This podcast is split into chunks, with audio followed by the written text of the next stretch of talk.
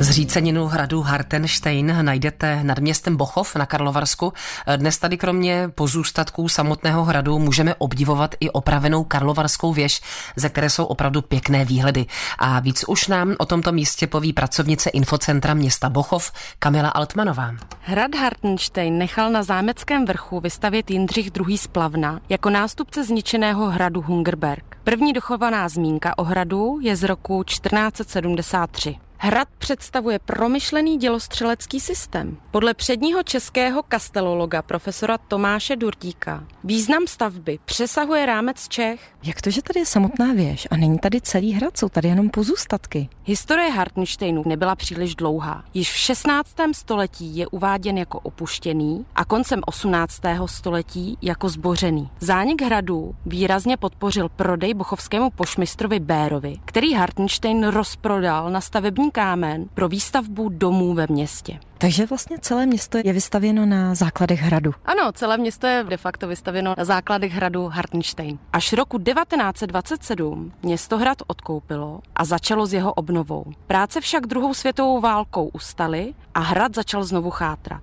Další rekonstrukce počkala až do roku 2006, kdy město za podpory dotačních prostředků opravilo Karlovarskou věž a od roku 2011 věž slouží veřejnosti jako rozhledna do širokého okolí. Je tady otevřeno po celý rok? Do areálu hradu Hartenštejn se můžete podívat po celý rok, ale do Karlovarské věže se můžete podívat od dubna do října a klíče od věže vám můžeme půjčit v infocentru města Bochov nebo v radničním sklípku. Oproti vratné záloze 200 korun a 30 korun vstup na osobu.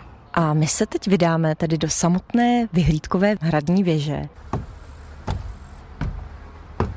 Tak, kolik jsme napočítali schodů? Napočítali jsme přesně 38 schodů. Kam všude je vidět? Do celého širého okolí Bochovska a nejenom Bochovska, ale celého Karlovarského kraje a Plzeňského. Když se sem tedy vydají turisté, tak co ještě dalšího byste jim doporučila tady přímo, ať už v Bochově, anebo v nějaké dojezdové vzdálenosti od Bochova? Určitě doporučuji procházku na pomník obětem první světové války. Nachází se hned na protějším kopci tady od hradu Hartenštejn. Určitě se můžete podívat i na Andělskou horu, která je tady nedaleko směrem na Karlovy Vary. Pokud jste vášnivý cyklista, můžete se samozřejmě tady projet i po širém okolí krásnými cyklostezkami, divokou přírodou.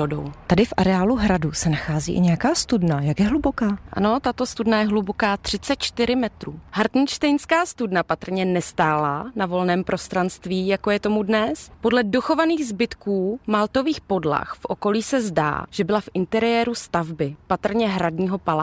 Váže se tady k tomu místu nějaká pověst? Stejně jako každý hrad, tak i hrad Hartenštejn má svou pověst. Jmenuje se o Ovčákovi a Bílé paní. Pasák Heinz měl vysvobodit Bílou paní, která byla zakletá. Bohužel ji nevysvobodil, vzal si jednu krasavici ze vsi a tak Bílá paní každých 100 roků bloudí hradbami Hartenštejna a čeká na své vysvobození. Takže pokud někdo z pánů ji bude chtít vysvobodit, Bílá paní stále čeká. Hlavně se jí nebát.